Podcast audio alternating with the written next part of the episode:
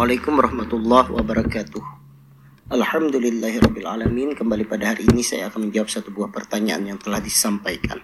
Assalamualaikum dokter. Waalaikumsalam warahmatullahi wabarakatuh. Saya perempuan usia 36 tahun dan punya riwayat asma. Sebenarnya sudah cukup lama tidak kambuh Tetapi seminggu terakhir ini saya terserang batuk berat Sehingga menyebabkan asma saya kembali kambuh dan susah bernafas yang mau saya tanyakan, mengapa batuk tersebut bisa menyebabkan asma saya kambuh? Kemudian tindakan apa yang harus saya lakukan untuk menyembuhkan batuk sekaligus mengatasi asmanya?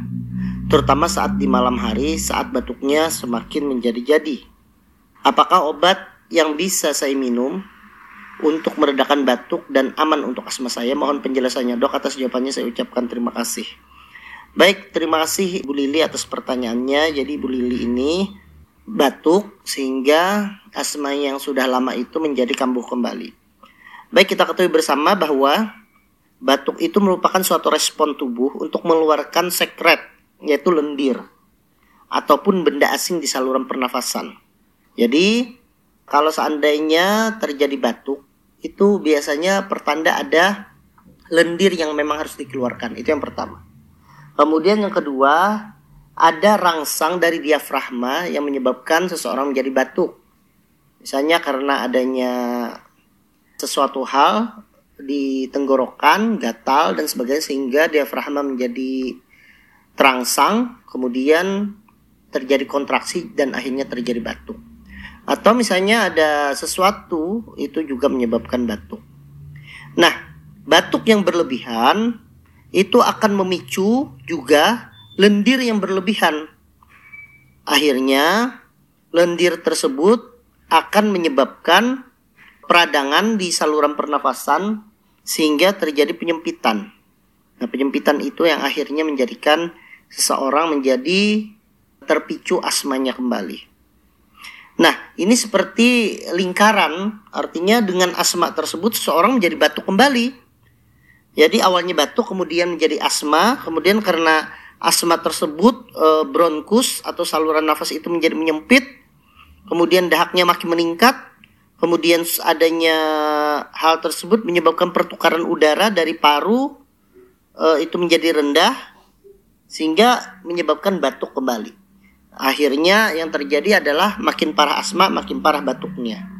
Nah, ini yang memang sering terjadi di masyarakat khususnya pada penderita asma yang mengalami batuk terutama di saat-saat kondisi cuaca yang tidak menentu. Jadi tindakan apa yang harus dilakukan untuk mengatasi batuk sekaligus mengatasi asmanya? Maka yang terbaik itu adalah kita lihat dulu batuknya karena apa. Kalau batuknya itu karena dahak yang berlebih, dahak yang kental, maka kita harus memberikan pengencer dahak. Sekaligus juga kita, kalau seandainya ini memang terjadi asma, kita dengarkan misalnya terjadi wheezing atau bunyi ngik-ngik yang ada di paru, maka juga diberikan obat untuk melebarkan saluran nafas.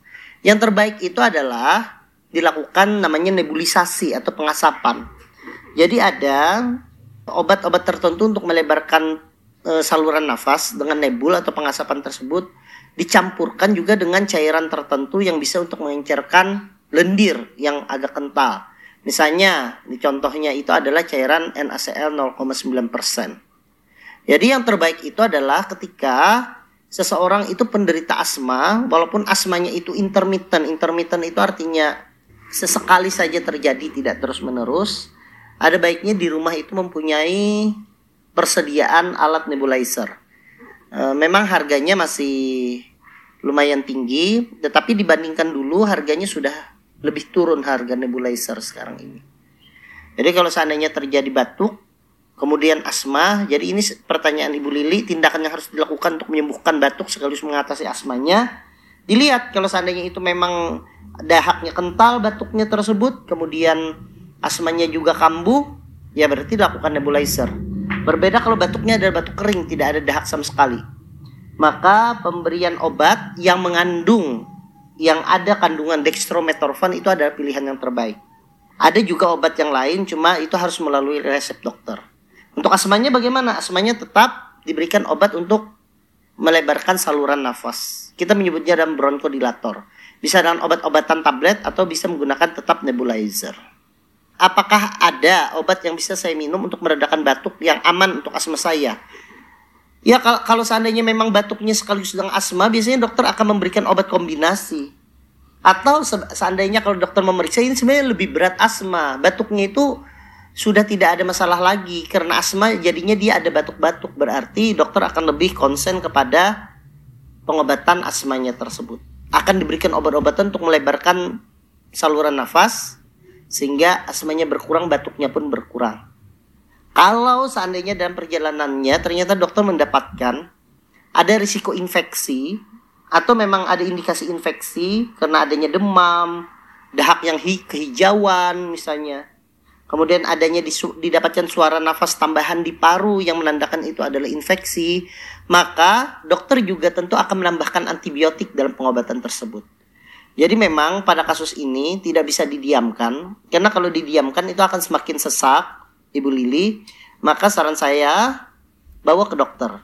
Andai pun dokter belum buka dalam keadaan sekarang, maka boleh ke instalasi gawat darurat atau IGD untuk dilakukan pertolongan pertama.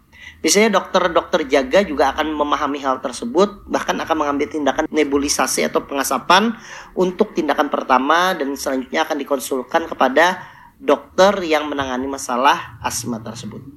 Mungkin itu saja Ibu Lili yang bisa saya jawab. Saya doakan semoga batuknya Ibu Lili segera membaik, asmanya juga terkontrol dan kita semua yang ada di sini diberikan kesehatan oleh Allah Subhanahu wa taala. Assalamualaikum warahmatullahi wabarakatuh.